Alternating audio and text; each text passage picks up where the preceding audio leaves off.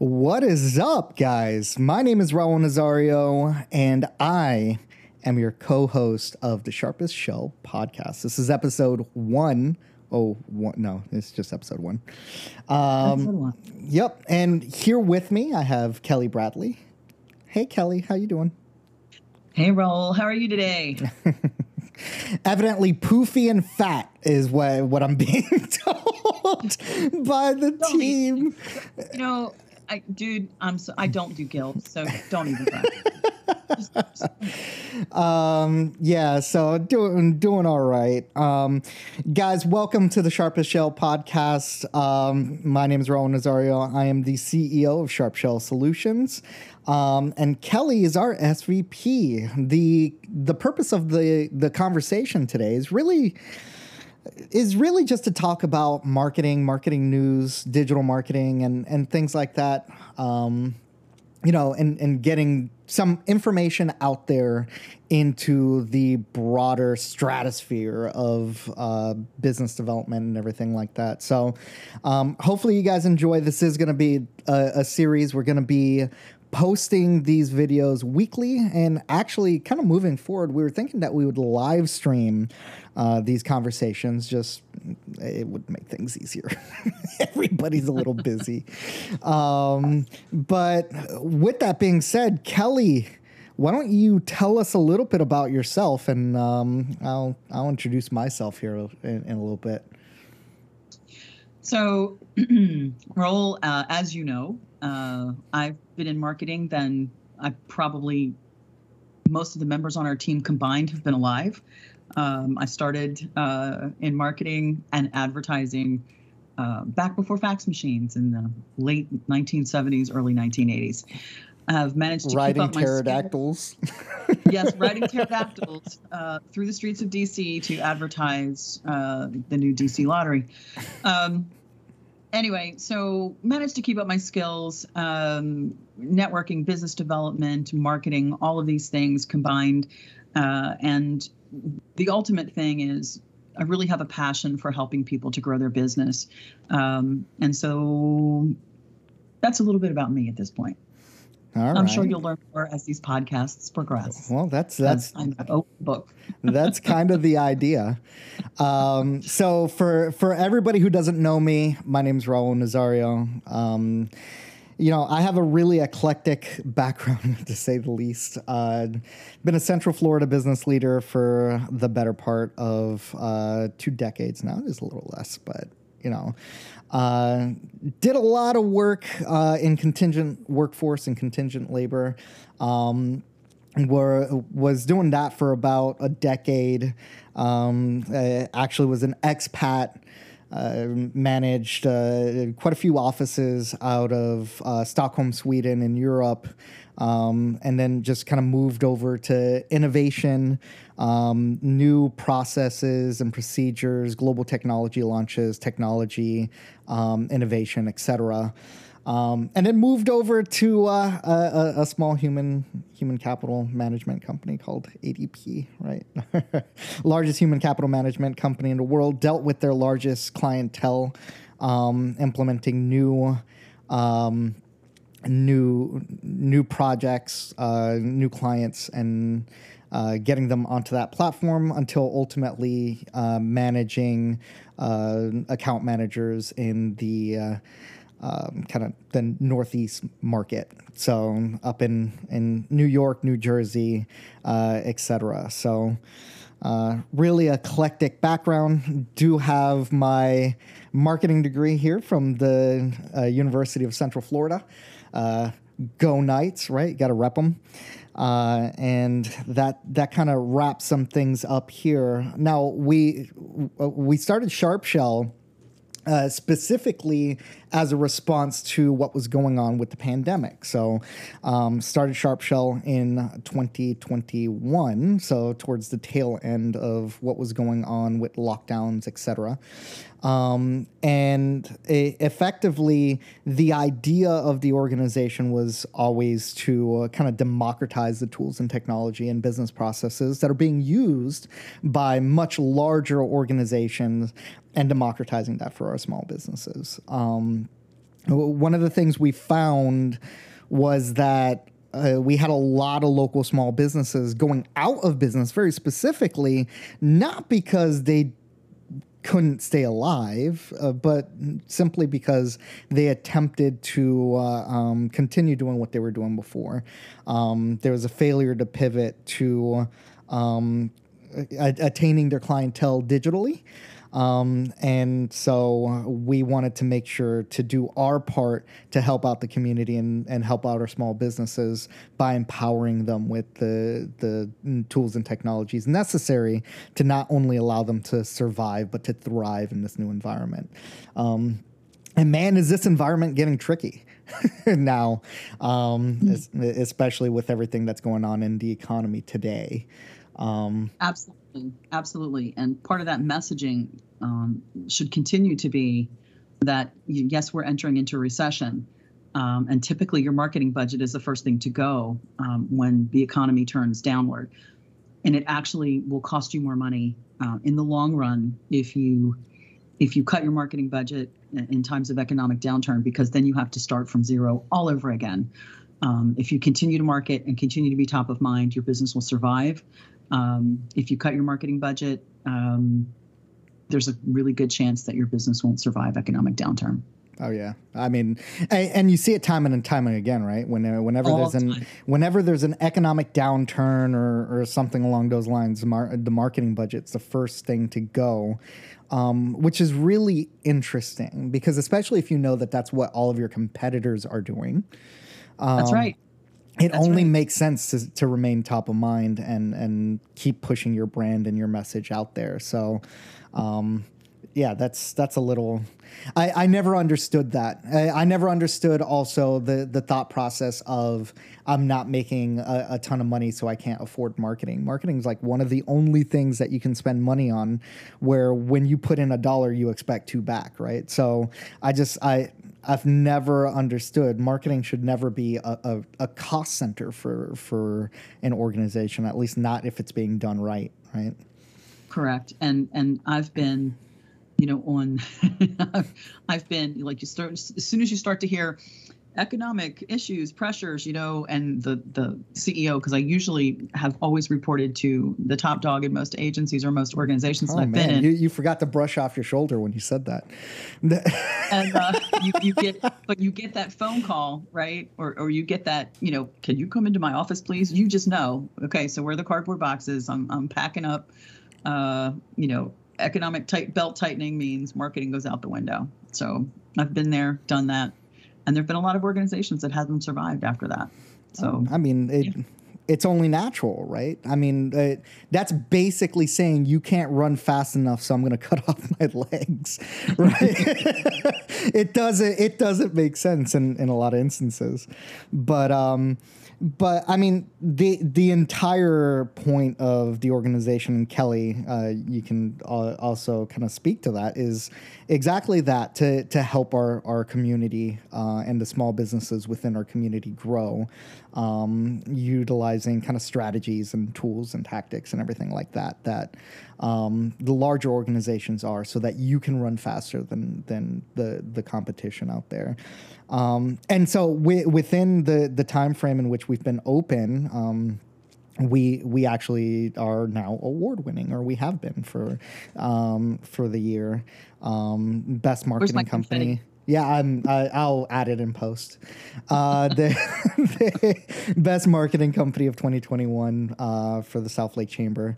Um, and we're just going to continue to grow. Now, a lot of that is relationship based. A lot of that is is just based off of what we do and the fact that we're marketing fiduciaries. But um, I did want to introduce. Oh, the, please yeah. explain that to our audience who doesn't understand.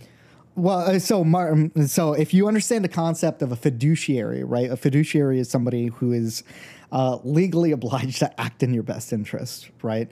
Um, and so one of the things that we see a lot in in the marketplace now. Um, let me go ahead and dismiss this five minutes left because there's definitely more than five minutes left in this.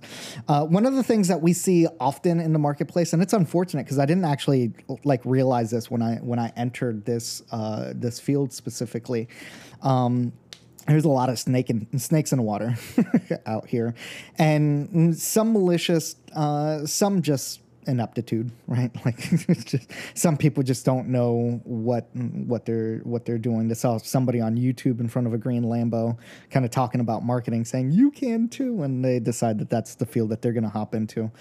Um, but effectively, our our agency acts in your best interest. Um, not that I want to make this all about Sharp Shell, um, but um, yeah, the the entire idea of the organization is to act in your best marketing interest, not whatever makes me or the organization the most amount of money. So, uh, to my accountant's dismay. and to your employees. And to my no, employees, we, yeah.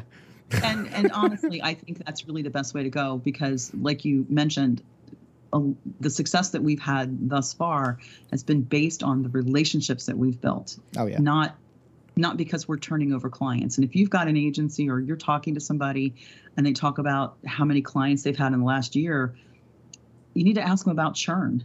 You know, uh, how many of your clients are still with you, you know, after a year? How many of your clients are still with you after six months? Um, a lot of our clients are, are long-term clients and we're you know signing new clients and we want them to be with us for the next year or two years what have you um, and and that's what's important is building those relationships um, because anybody can do hit and miss marketing right yeah but no lie it, it, right and, and, and a lot of people are out there trying to do that um, what is it that you say, Raul? That you treat all of our clients like they've just come out of a bad relationship? yeah. Actually, we, we have to, right? We we have to do that. A lot of them, because a lot of them feel that way. They're like, well, the last marketing company did this. Well, we're not your last marketing company. No. We want to be your Omega. We want to be the last marketing company you ever work with because we want to be here long term. Right. Um, and, and it's pretty self serving too. Like, if you really think about it, right? People don't forget who make them their money. And you hear me say that. Yeah. Right. I, I say that all the time. So, like, if we're, if we're the one making you your money, chances are you're going to stick with us, right? So, um, well, we, can hope. We can yeah, hope. we can hope. So, Kelly, like, what? Tell us a little bit about yourself personally, outside of like the, um, yeah, out, there you go. uh, out, uh, outside of your the realm of business. Okay, so what do you want to know? Um, I'm old. Uh, been in marketing for a very long time. Uh, oh, here's something interesting that most people, people who've known me for a long time know, but most people who don't know me newly. Um, I've had my motorcycle endorsement on my driver's license since I was 16 years old. My first car was a motorcycle. Oh, that's uh, cool. Yeah. School. I drove it to high school. And um, and whenever I get my driver's license renewed, they're like, "Do you want to keep your motorcycle endorsement?" And I'm like, "Yeah. Why would I want to drop that?" Yeah. Um, and right now, I've got my eye on those. Um, oh, the three wheelers, the ones that have the two wheels in the front, Can-Ams. The Can-Ams. Those things yeah. so bad. I I would love to have one of those. Um, but living in Raleigh, where stop signs are suggestion and red lights are just kind of a passing thought, um, you know, I'm a little concerned about that. yeah, well, my mom had a Can-Am. Those things are super cool. She did end up selling it. She called it Tinkerbell. Um, she she loved it. It was white with like pink seats and stuff like that. She thought she was so hard. Um, yeah, mine won't be pink. Uh, no, I'll just tell you that. No, right something off. something tells me right. Might um, be like so it'll be like black and green with holographic whatever and yeah, have some, some, kind of a dragon's sc- name. screaming skulls or something along the others, right? Um, uh, me on my end, I mean, I'm a I'm a father of two. Um, I actually have somewhat of a newborn. I guess he's not an infant anymore, right? At five months, he's still to an infant. Yeah, is that is that how the the he's he's not an he's an infant until he can walk. Until he can walk. Okay, so yeah, so he's then not he's not walking. He's not walking yet. Mm-hmm. For for better, uh, not even for worse, because I do have my four year old that is uh, definitely tearing some stuff up. But I I'm pretty sure it's uh, evident that I got my my little pups right back there. That's Chewbacca. He's just kind of chilling out in the back. Um, and if you watch, occasionally he licks the pillow that Raul puts his head on. yeah, I get I get pretty upset on that. Um, you know, big, biggest hobbies, and you don't like see this a lot from from owners of organizations and whatnot, or at least they don't telegraph it. But I'm a big nerd. I'm a big gaming nerd, um, so I'm pretty sure you'll see that in the background. It's all right. You guys will. Um, you guys will hopefully enjoy the the background. If not, I'll I'll throw a blur or something on it like down the line. Um, but yeah, you know, spending family uh, time with family, friends, uh, hanging out and gaming. Those are kind of like my biggest things on on the back end when I'm not like vegging out and kind of like nerding out on this marketing stuff, right? So. All right. So, um, Kelly, why don't we kind of roll into the news a little bit here? Um, so, I'm going to switch Raul. us. Yeah, go ahead. So before we go there, you, you forgot to um, introduce our other team member that's with us today. Well, we do have our producer Kiana in the background, um, but she's in a loud and noisy environment right now, so she's not gonna she's not gonna actually unmute. But in, in the future, she might be. Maybe she'll bring her headset in one day.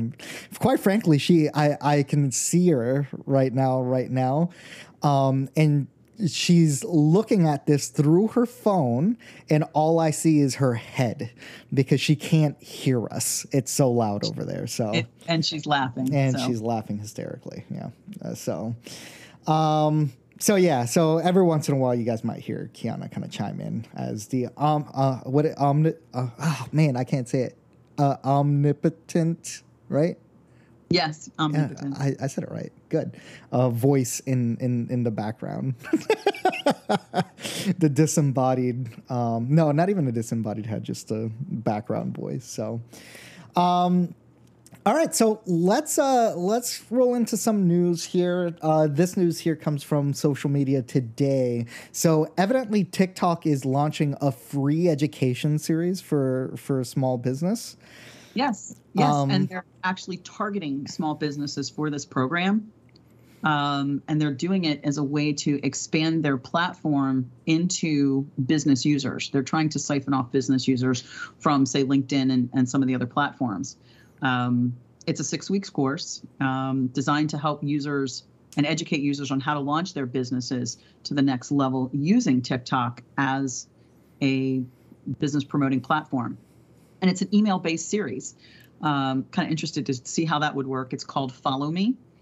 Uh, and it's going to provide an overview of best practice notes, including how to set up a free business account, how to use TikTok Creative Center for content inspiration, and explains um, uh, and, and it's also um, explanations and things on TikTok's ads manager and other promotional features. So it sounds like it's you know pretty in depth, and it's looking like they're they're trying to um, branch out beyond the uh, skateboard fails and uh, you know some of the the the world's most painful videos and and and you know dance challenges and stuff into actual into the actual business arena, which Yeah. I think is pretty interesting. It, it, it is interesting. Um, I, so what is ex- especially interesting is that TikTok's algorithm actually is really good for local small businesses. So like they favor uh, local content over other content. So it actually checks proximity. Um, Absolutely, and we can talk more about that when we get into the um, the article about Instagram changing their algorithm because that actually ties into what we've just talked about. So Yeah, It, it definitely does. Um, and so, I mean, TikTok's usually a pretty good platform. It's still um, still one of the the platforms that has the least amount of kind of competition in a business arena, which presents itself with a great opportunity. Now, along those lines, there's kind of a double edged sword there, um, just with what is kind of going on with the regulators um, a, et cetera, right? I mean, who knows how long TikTok is even going to be allowed in the United States? exactly. So, yes, a, there are a lot of big concerns about that, and there's a lot of um, chatter in in the political houses um, about uh, whether or not TikTok should even, like you said, be allowed um, to be a social media platform because of the ties to to China and the, the opportunities to hijack data and stuff like that. well, I mean, they they've actually been caught with, with that data, which is really interesting. Now, the I would say that Well, I wouldn't say it's interesting. I would say that it's well, yeah, it's definitely concerning. well, and and they would say that here in the U.S. that it's it's walled off. The data is, but like let's let's let's be honest, right? Let's be honest with ourselves. Mm-hmm. What exactly is happening over there, right? So, um, I mean, I would. TikTok just can't be your only channel strategy. No. Um, no. It, if you put all of your eggs in the TikTok basket, you might burn fast and hot, right? Um, it, there's a huge possibility that you do some really great things on TikTok. Um, but there's always the risk that all of that hard work will go away immediately, um, almost without notice, if the regulators get their hands around TikTok right now. Well, and, and here's the other concern, Raul. When you're looking at, at TikTok um, and you're looking to produce content for TikTok, it's a process. It's not like, oh, hey, I'm just going to film a 30 second video with my phone and call it good. If you're looking to to promote and showcase your business in, and didn't you say TikTok just extended um, its video length. Yeah, so like- t- TikTok is is going towards um, uh, becoming a more mature pro- uh, platform, and you see this in in the life cycle of basically every social media platform that has had mm-hmm. any relevance in the last decade um, is that they start off as a content creator focused platform because they need the users to advertise their platforms, mm-hmm. right? So uh, they start off as a content creator first platform. Um, sometimes with great discovery tools, sometimes they fumble that. Um, you see that a lot with Twitch and and and others because Twitch is just now starting to try to catch up uh, with discovery. Um, and so as they as they start to mature and they have enough users on the platform, uh, uh, uh, enough people creating content on the platform, um, it starts to become more of a, a, a kind of a content distribution platform. Um, you see that with Twitter, you see that with Facebook, and uh, to a lesser degree, but still occurring at the moment, you see that with Instagram, kind of moving in that direction. So, what is the? So, did you say that the the video the video length now is ten minutes? So, with that being said, they've been marching the video limits from their initial 60 seconds. They marched it up to three minutes and they marched it up to 10 minutes earlier this year. I want to say that happened around March. Um, and that's just a signal of. Yeah, well, I mean, uh, that's just a signal of them maturing the platform. Absolutely. Right.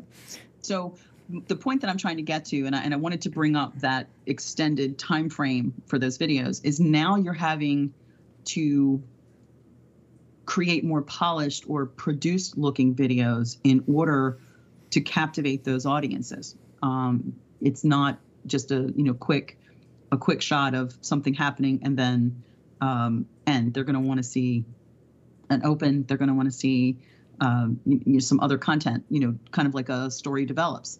So unless you're in the business of creating video content, um, going to that TikTok platform to promote your business um, without being prepared for the kind of preparation that goes into it and the amount of production values that you need to have, it could be detrimental rather than beneficial. Yeah, and I think that that's true when you're looking at your content strategy across the board um, it, like you you really have to have a, a, couple of things in mind when you're thinking about what you want to do on any given channel. Um, specifically, you need to understand the audience that lives there.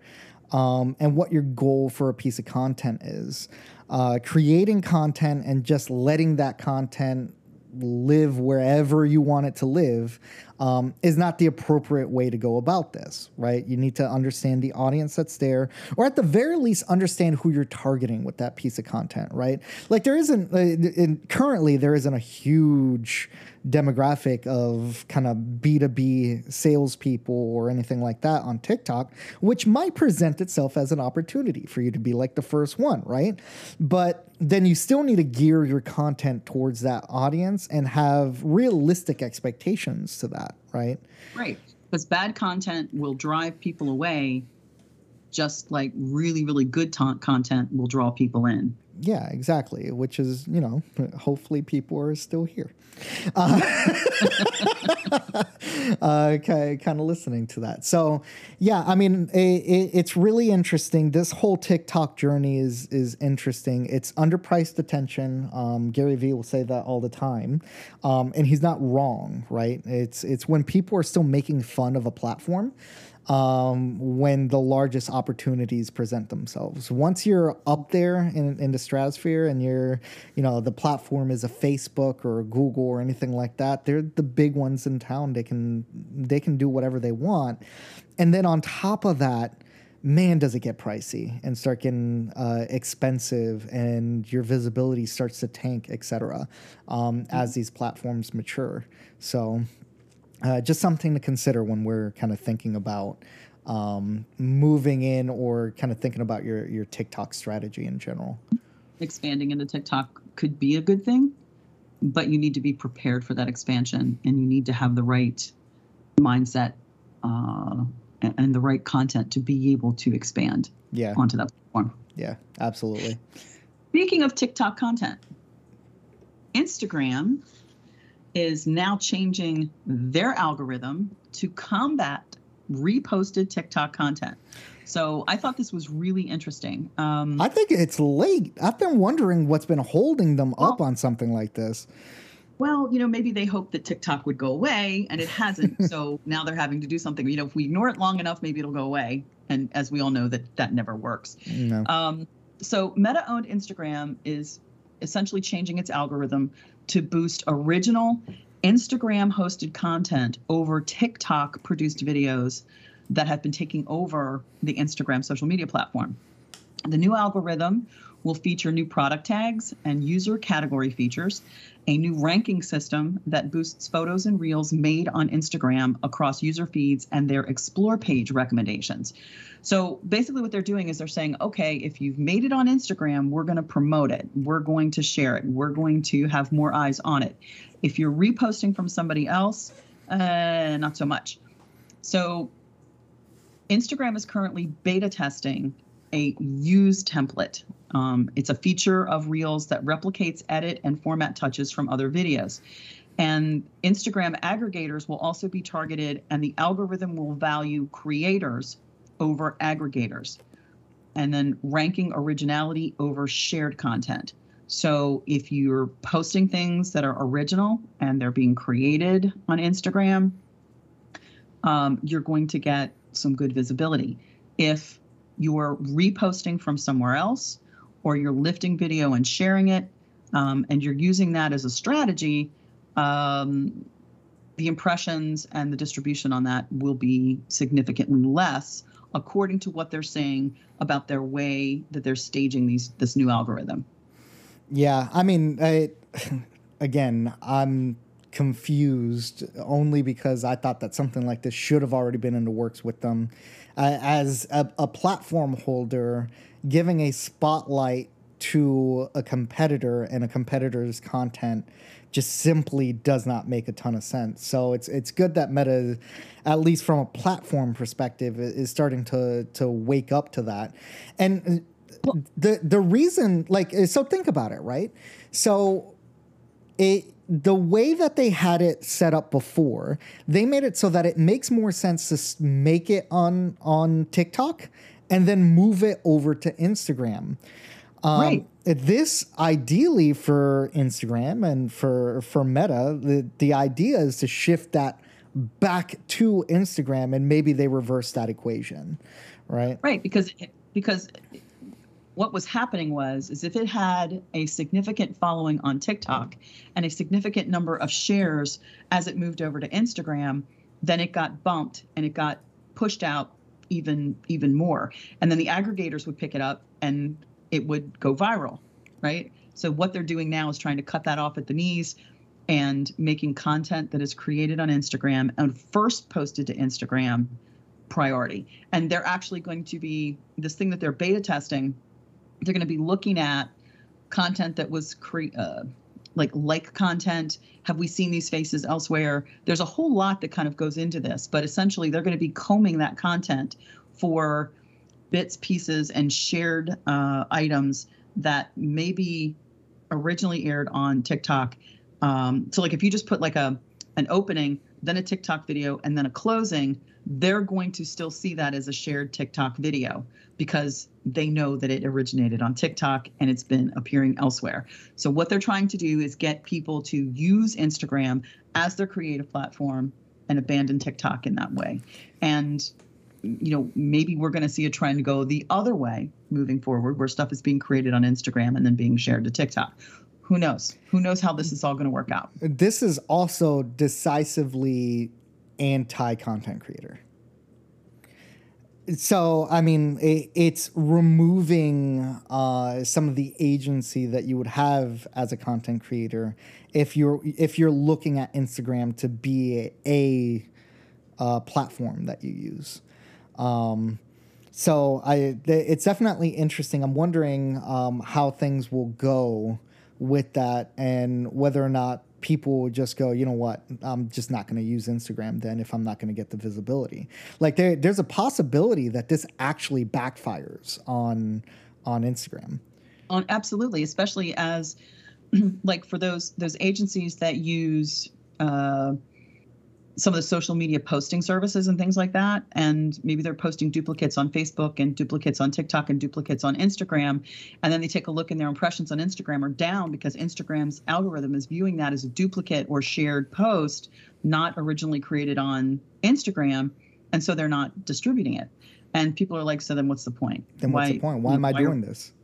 Why are we right. even doing this? Exactly. So the, there's a large odd possibility. So I'm I'm going to be watching this pretty closely because there is the possibility that this completely backfires on on it's a, it's a big it's definitely a big risk on their part and you have to kind of wonder did they do a risk analysis on no. that particular no on that particular um, avenue of of possibility fail you know what i mean yeah. because again agencies like ours use those content distribution sites um, and that helps us to do our jobs better you know? It it so you, is that going to is that going to be something that they're going to make allowances for? Or is it literally going to to kill um, business pages uh, on instagram? So uh, one thing that I've noticed as a trend with with a lot of these platforms is that when platforms take major anti-creator actions, the platform is who suffers. So I, I will give an example of Twitch, right? So Twitch, if you become before, and they they're now starting to tweak this, right, within the last month. Um, but for the longest time, if you became a, a, a Twitch affiliate, um, you actually signed a, an agreement their terms and conditions that says that you can't, you cannot broadcast your stream in anywhere but Twitch first. Hmm. So, like uh, utilizing something like Restream or StreamYard or, or uh, um, even Streamlabs that can syndicate a stream uh, across multiple platforms, that was actually against their terms of service if you became an affiliate with wow. Twitch.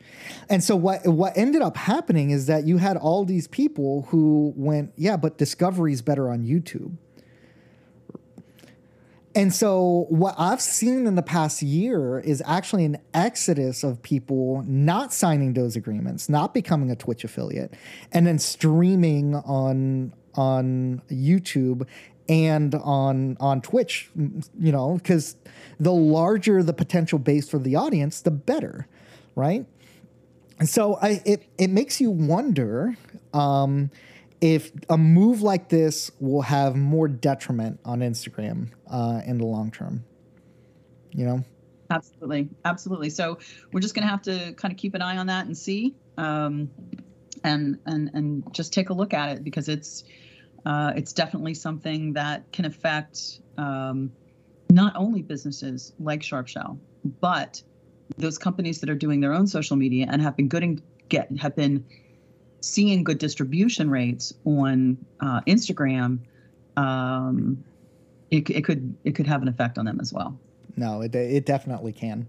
So yeah, let's we're going to be watching this space very closely, especially because it affects a lot of the work that we do, right? Um, Absolutely, especially mm-hmm. with our clientele. So Absolutely. we're, we're definitely going to be paying attention.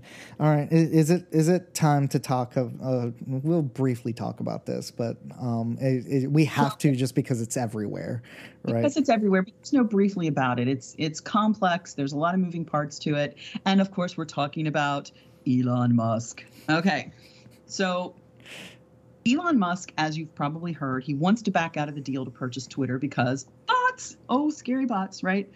The deal was struck originally at $44 billion, which works out to about $54.20 a share. And it's currently on hold while Elon and his team look into Twitter's accounting of how many users are bots or spam accounts. Twitter has publicly revealed that less than 5% of daily users see spam or bot generated ads, but cautioned that it could be higher. Musk is flat out disputing these figures. He doesn't have any evidence of this, but he is disputing those figures. He believes that 20% or more accounts could be fraudulent. Twitter has given Musk access to its, they call it the fire hose of public data. Mm-hmm. And spam estimates are based on IP addresses, phone numbers, behaviors, and addresses, and they could be difficult for outsiders to verify with any certainty. So, in addition to this wonderful NPR article, you know, that we've pulled information from, the Washington Post is also reported on Thursday, July 7th, that the transaction was in jeopardy because Musk feels the figures from Twitter are not verifiable. So, this is leading Musk's team to quote unquote take drastic action. The original offer for $54.20 a share for Twitter, um, which a lot of people saw as a lowball price because Twitter was trading at $70 a share at that time, since the deal was announced, Twitter stock has fallen, as has the entire stock market due to current economic conditions. But as soon as Elon announced that he was buying Twitter, the stock price has dropped. Dipped, yeah. Right. Took a And tank. so, absolutely. So, as of closing bell, Twitter shares, and I think this was yesterday or two days ago, Twitter shares were trading at around $37 a share. And some believe that this is a strategic effort on Musk's part to purchase the social media platform at a discount. There's a lot issue. of things that could be happening here. well, and that's kind of what we're getting into. So yeah. at issue is the legally binding agreement that both signs both sides signed that Musk would buy Twitter at the 54.20 a share. The merger agreement included a clause that if either side broke the deal, there would be a $1 billion fee to the injured party. According to Anna Lipton, who is a business law professor at Tulane University Law School, merger, and this is a quote from her merger agreements are drafted to avoid exactly what Musk is doing, which is to try and find some tiny little false thing and then say, whoops, I get to walk away now. She also states that they're specifically, they specifically say merger agreements that you can, that you can back out. You can't back out unless it's not just false, but incredibly false, hugely false, massively damaging to the company. Yeah. So Lipton feels that Twitter has a strong case against Musk due to the specific performance clause in the merger agreement. This clause stipulates that Twitter can take Musk to court and force the completion of the purchase as long as he still has financing in place. That's the other thing. Financing is the issue. A lot of people have been talking about this because his money is tied up in Tesla, which is also involved in a Delaware lawsuit seeking billions by Tesla's board in Delaware. Um, SpaceX and its internet service Starlink, Starlink currently yeah. being used to fend off Russia's invasion by Ukrainian military. Startup Neuralink and the Tuttle, yep, and the tunnel construction firm Boring Company, which I just thought was a scream. So, the funding for the purchase of Twitter would come from Musk borrowing money against against his Tesla shares as collateral, but again, that's kind of tied up in this lawsuit in Delaware because he bought a, a solar a solar company under Tesla, and there was a whole lot of stuff because the board didn't want to do it. Musk did it anyway. That's kind of what that lawsuit is about. Um, other experts feel that Musk take that taking Musk to court at this point could be damaging to Twitter. Morale is really down at the company at this point. Um, however, it's also being seen as a big risk for Musk and the court battle itself could undermine the very company that he may be legally obligated to buy. So think about that. So that that's He's crazy. Twitter by going into the lawsuit tanking the shares, and he's still legally obligated to buy it at $54 a share. Well, he might be. So we we're gonna have to wait to see how the the court rules. I'm not that works out because I'm I'm not fully sure, and this has actually not really been litigated, uh, mm-hmm. whether or not the courts can force anyone to buy anything right? Um so that well, it's kind of like it's kind of like those those agreements like when you enter into real estate mm-hmm. you know what i mean? If you have financing you can't back out of the deal. You well, have to buy you, the you can back you, out of the deal but you pay a penalty. And so like what like and the penalty in this instance is the one billion dollars right um, which is really a drop in the bucket for for someone like Musk, especially if um, he was able to liquidate. So so I saw I saw something pretty interesting um, out there, kind of when when I was looking into the story. That some people actually believe that m- what Musk was actually doing was liquidating his shares in Tesla in a way that would not panic Tesla investors. Um, which if it, which if that's what he's doing, like this is some 4D chess that he's playing. Well, the interesting thing is, 17 hours ago, um, it was reported um, that Twitter has taken Musk to court. Okay, so they have mm-hmm. filed a lawsuit to compel him to buy. Of course, he he was willing to, or he his offer was close to two times what Twitter was even worth at the time. That was before no, everything it, started no, tanking. remember, he offered 54 a share, and at the time, the shares of the company were $70 each. So he lowballed that deal. Mm. When he announced, the shares started to fall. Yeah. Well, and the the, the economy started falling too around that around that same time. So we'll um, but yeah, I mean, th- this is really interesting. I think too many people place too much um, value on the the CEOs that run these organizations. Uh, let's keep in mind that you know, there's large teams, uh, board members, ex- executives, and things like that that get to make a lot of the decisions um, for these platforms. And I think that the, you know, especially when he announced that he was planning on purchasing Twitter, there was a huge tank in in the stocks uh, just simply because of some of the things that um, he, uh, you know, uh, well, Elon do you Musk. Remember the reasons why he wanted to buy Twitter? Well, let, let's see if any of those are true. now, I don't, I honestly don't think he really ever had any proper intention on buying the platform. Um, that's just kind of, that's just kind of me. Especially if you think about it too, if he takes, if Twitter takes him to court, they need to like open up certain things to the public now um, right. that would not be open before. Um, this could just be a, Elon just doesn't like the people at Twitter and does well, has so no no love for them, right? What initially he said was he wanted to promote free and open speech on the service. That was what he initially said. Forbes is basically reporting that he's got some ulterior motives and that Musk wanted to assure he has clear access to promote himself and his vision of products in a very large kind of platform. So, um, but he also wanted to. What was interesting was is he wanted to take Twitter, which was a public company, and he wanted to take it private, so that he could then allow certain people who had been denied access to Twitter back on Twitter. Well, I mean, it, they don't need to take it private to do that. It, like in in all honesty, a board the board doesn't get to decide, or uh, e- even the the shareholders they don't get to decide who's on and off the platform. Really, I mean they kind of do, but they they kind of well, you have community right? standards and and you know. Well, I mean, those have been loosely applied across the realm for every platform uh, to to to fit whatever they they feel fit. So, I I find that to be kind of a, a generally loose argument, but.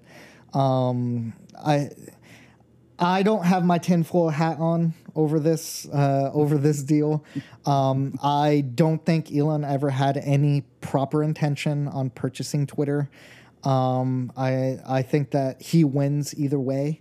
Um, he wins if he needs to buy Twitter, and he wins if he doesn't need to buy Twitter. Um, I think Elon Musk has already won off of this, which is pretty interesting. Um, I, I don't know because I think, I think that it's showing a side of Elon Musk that, um, you know, he he wants to promote himself as this great savior to the world. You know, um, with SpaceX and with Tesla. You know, the you know the the electric cars that you know, saving the environment and all of these other things. But in this particular situation, you know, he signed this agreement. It did have a merger clause in it with a with a you know with a, a very expensive escape clause in the merger portion of the agreement. And now he's basically stomping his feet and saying I shouldn't have to follow the rules. And I think that's giving of you know the public a, a peek behind the curtain at who Elon Musk really is. Um, and I don't know that it's I don't know that it's good for Elon Musk.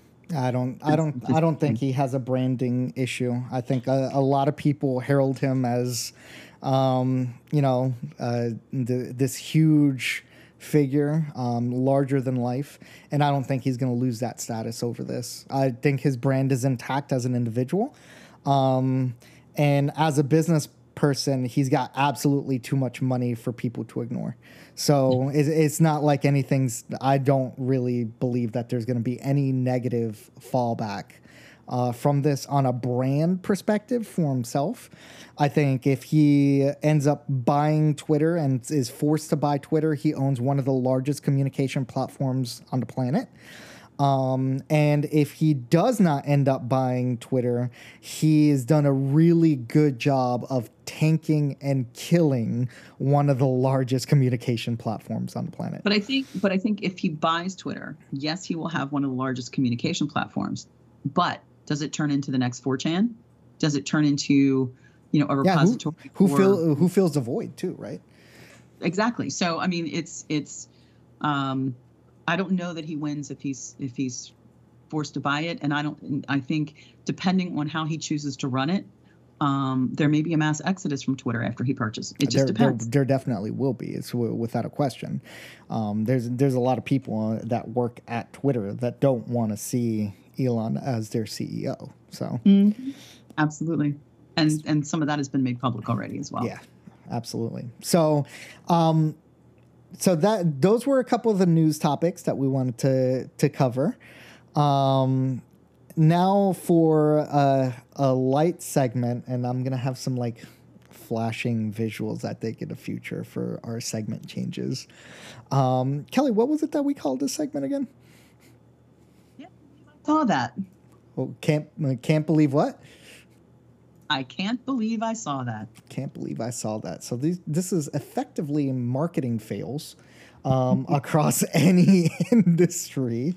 Um, and so I wanted to go ahead and, and talk about here um, a, a little something that uh, has been happening out in the zeitgeist. And I, I'm, I'm sorry, Kelly, because I, I know that you are a, a BMW fan because if if they had pulled this crap on my car, I'd have mm. driven that thing right into the ocean. I'd have been just like, nope.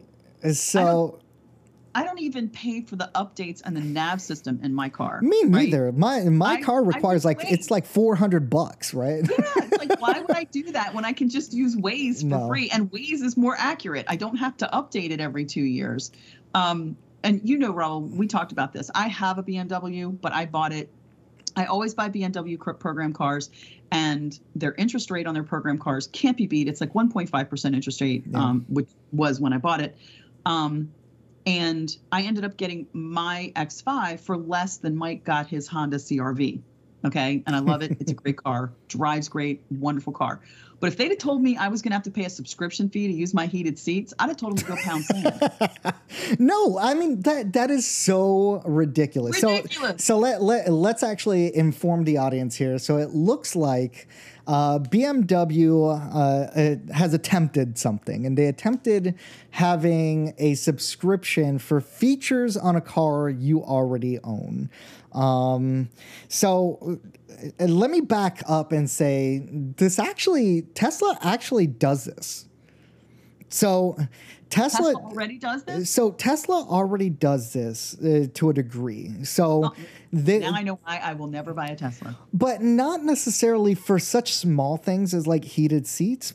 I don't think. Now I, I'm gonna have to look that up, but um, I, you could definitely like upgrade the speed and things to your to your vehicle. Um, you don't need to buy the top of the line vehicle um, if what you want to do is eventually upgrade into that down the line. Um, there are few SKUs that Tesla actually makes uh, of their vehicles that then you can unlock performance through upgrades down the line. Um, so it, it's not too dissimilar to what's already going on in the marketplace, kinda. Um, and then Apple also has a, a planned vehicle that they that they're getting ready to release. Maybe no time soon, but um, you you know very well that if Apple releases a car, there's going to be app subscriptions out the wazoo for that, right? Um, so just this isn't completely unprecedented, but here's the thing, right? It is completely against BMW's brand. It is completely against BMW's is, brand to because absolutely because BMW is all about you know feeling um like feeling that you're cared for, being taken care of. You know, you go in to get your car serviced and there's coffee and donuts. You know, they they call you by name, they know who you are, they know your car's history. I've never had. I mean, I had a great experience um, with my BMW. Um, with both. Uh, this is my second one. My first one was the convertible, and um, you know, I walk into the BMW dealer. They knew me by name. You know, have a seat in our lounge, have a donut. Do you need a rental? You know, do you need a loaner car? Yeah. What do you need? And um, to me, this is just, you know, it's a what the absolute hell are you thinking? you know, I wanted to use a stronger word there, but I'm trying to be, you know, Well, it's polite. it's it's definitely a branding miss, right?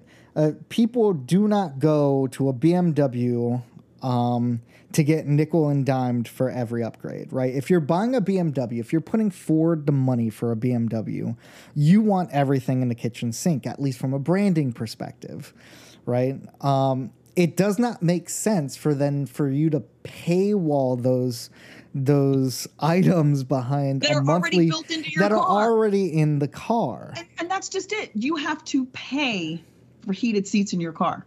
You They have exist. to pay They're there. for a heated steering wheel just to have They're it there. there. Yeah. Even if you don't want it, you have to pay for it because it's a feature that has been that has been added to your car.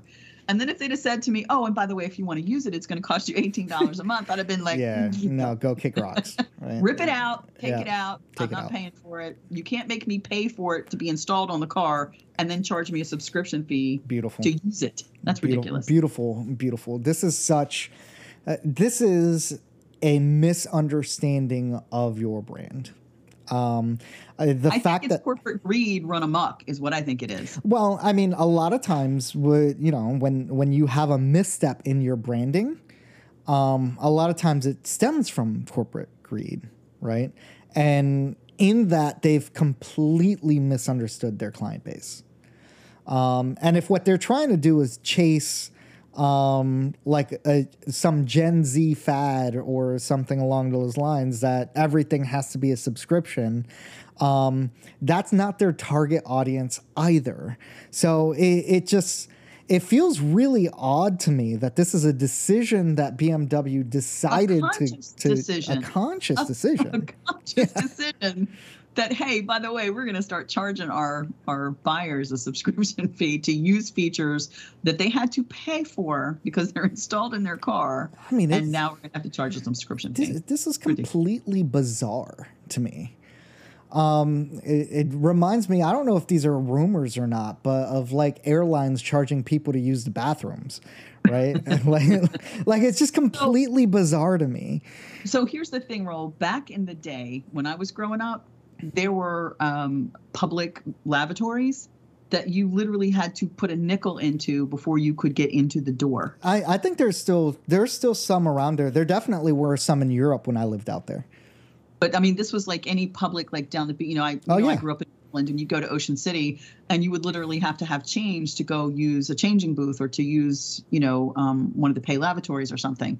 And they finally did away with all of that. And that's really good because there's nothing worse than putting your nickel in and the door doesn't open. you know, and it's like, that was my last well, nickel. Yeah. So, um, so you just paid a nickel to soil yourself. yeah. So, that's how old I am, right? Yeah. I'm so old. I've actually had to pay to use the bathroom. I um, again, I like I said, I've seen those up in up in Europe, and I think in, in certain large cities they they have those in in general, and I think that that's a, a an effort to keep certain people out of the bathrooms, if I'm not mistaken. But um, yeah, I mean, it, it just this it this reminds me so much of stuff like that that it's this just this is so not BMW. There's nothing that says luxurious about having to pay a subscription to use heated seats you already own. Like none of that none of that makes sense to me. So no. for me, this is kind of the, the the largest marketing faux pas that I've seen in, in, in a little bit. Completely not understanding your your market and your brand. So it's, it it makes no sense to me. So I can't believe I saw that. Yeah, I can't believe I saw that either. so um, uh, normally here we'll we'll have a, a, a, spot where we'll ask the audience um, questions. Um, you know, we'll we'll have kind of like a frequently asked questions driven by you guys in the audience.